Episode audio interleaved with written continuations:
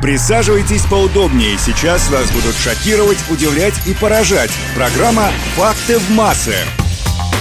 Если попытаться определить самых интеллектуально развитых после человека живых существ на Земле, вероятно, на первое место можно будет поставить дельфинов. Ученые до сих пор достоверно не знают границ их интеллекта, несмотря на все проводимые опыты и исследования. Но можно смело утверждать одно – эти удивительные морские создания действительно очень умны. Привет всем! В эфире Наташа Круш и «Факты о дельфинах». Факты в массы. Дельфин – единственное млекопитающее, рождение которого начинается в прямом смысле с хвоста, а не с головы. Дельфины – млекопитающие, а у всех млекопитающих есть волосы. У дельфинов тоже, во всяком случае, у детенышей. У них растут усики, которые поначалу помогают малышу отыскивать мать. Впрочем, немного погодя, эти волоски исчезают.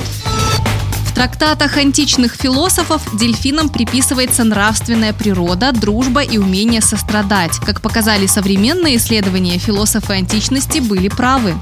В целом дельфины всеядны, что найдут, тем и питаются, но предпочитают они все-таки рыбу. Глаза дельфина создают практически панорамное зрение. Благодаря удачному расположению глаз дельфины видят предметы примерно на 300 градусов вокруг себя. Обоняние у дельфинов отсутствует вовсе. Это компенсируется чрезвычайно тонким чувством вкуса и острым слухом.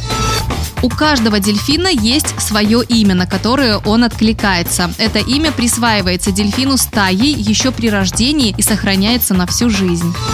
Абсолютно уникальная особенность дельфинов – это то, что они могут заглянуть внутрь человека, как ультразвуковой прибор. Например, они очень быстро определяют чужую беременность. Ощущение новой жизни зачастую очень эмоционально возбуждает дельфинов. Они бурно и радостно реагируют на всех беременных женщин.